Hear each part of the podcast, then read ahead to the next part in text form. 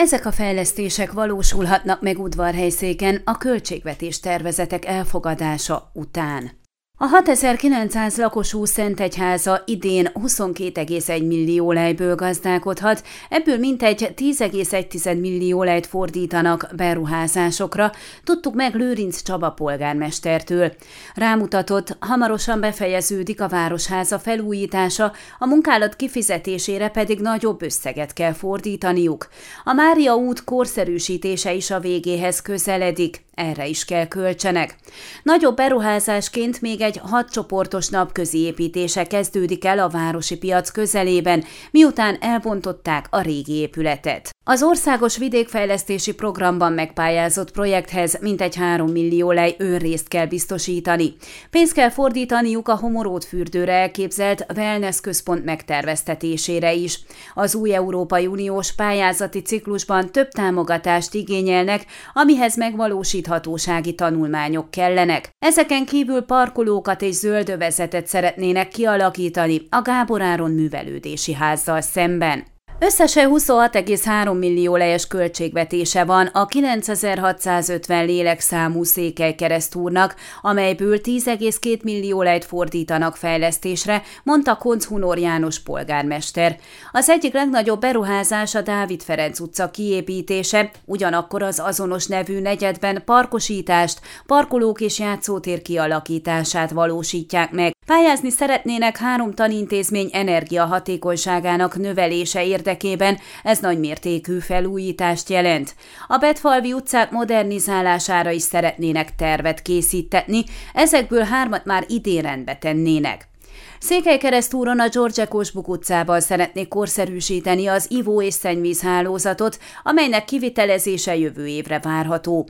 Tervet szeretnének készítetni a kórház felújításra is, amire nagy szükség van a bentfekvő részleg üzemeltetése érdekében. A település személygyűjtőpontjainak elkerítésére, bekamerázására szintén költeni kell. Ezen kívül egy inkubátorház megvalósításáért is pályáznának.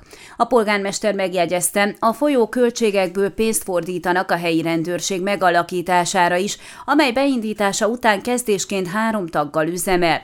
Ha később szükségesnek látják, új állásokat hirdetnek. Tikosi László homoródalmási polgármestert is felkerestük. Mint mondtam, a kevesen mint 1400 lakosú homoród menti kisközségben idén 3,9 millió lejes költségvetéssel dolgoznak, ehhez hozzáadható a tavaly megspórolt másfél millió lej. Összesen 1,42 milliót fordítanak beruházásokra. Befejezik a jó pályázati pénzből épülő öreg otthont, amelynek munkálatait tavaly kezdték, ugyanakkor a Szabók utcában folytatják az aszfaltozást. Pénzt fordítanak az általános területrendezési terv véglegesítésére, ugyanakkor egy modernebb térfigyelőrendszer kialakítására is, amely lehetővé teszi, hogy a kamerák felvételein kivehetőek legyenek az autók rendszámai. Tanulmányokat készítenek a községben lévő utcák aszfaltozására, valamint a Vargyas szorosnál lévő területek zonális rendezési tervére. Az eddiginél nagyobb 5,7 millió lees költségvetésből gazdálkodhat idén a 2500 lélekszámú 8 falvat összefogó Szent Ábrahám község, amelyből 2,6 milliót fordítanak beruházásokra, mondta Simó Dezső polgármester. A beruházásai között szerepel egy napenergiás rendszer kialakítása a Solymosi lázon lévő elszigetelt házak áramellátása érdekében.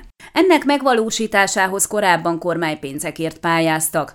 Firtos Martonosban ravatalozó építésbe fognak, Szent Ábrahámon járdát építenek, ahogyan Csekefalván is. Utóbbi faluban ugyanakkor a kultúrotthont is korszerűsítik. Ezeken kívül egy nagyobb részt elkülönítettek különböző tervek készítésére. Egyebek mellett szeretnék felújítani a Firtos Martonos és Énlaka közötti utat, illetve táborozási lehetőséggel elképzelt szabadidőparkot hoznának létre. Gagyban ugyanakkor az iskolát is teljesen felújítanák. Egy Szent Ábrahámi napközi otthon kialakításának megtervezésére is különítettek el pénzt, ugyanakkor egy egészségközpont kialakítására is, amihez korszerűsíteniük kell a régi orvosi lakást. Ön a Székelyhon aktuális podcastjét hallgatta. Amennyiben nem akar lemaradni a régió életéről a jövőben sem, akkor iratkozzon fel a csatornára, vagy keresse podcast műsorainkat a székelyhon.pro portálon.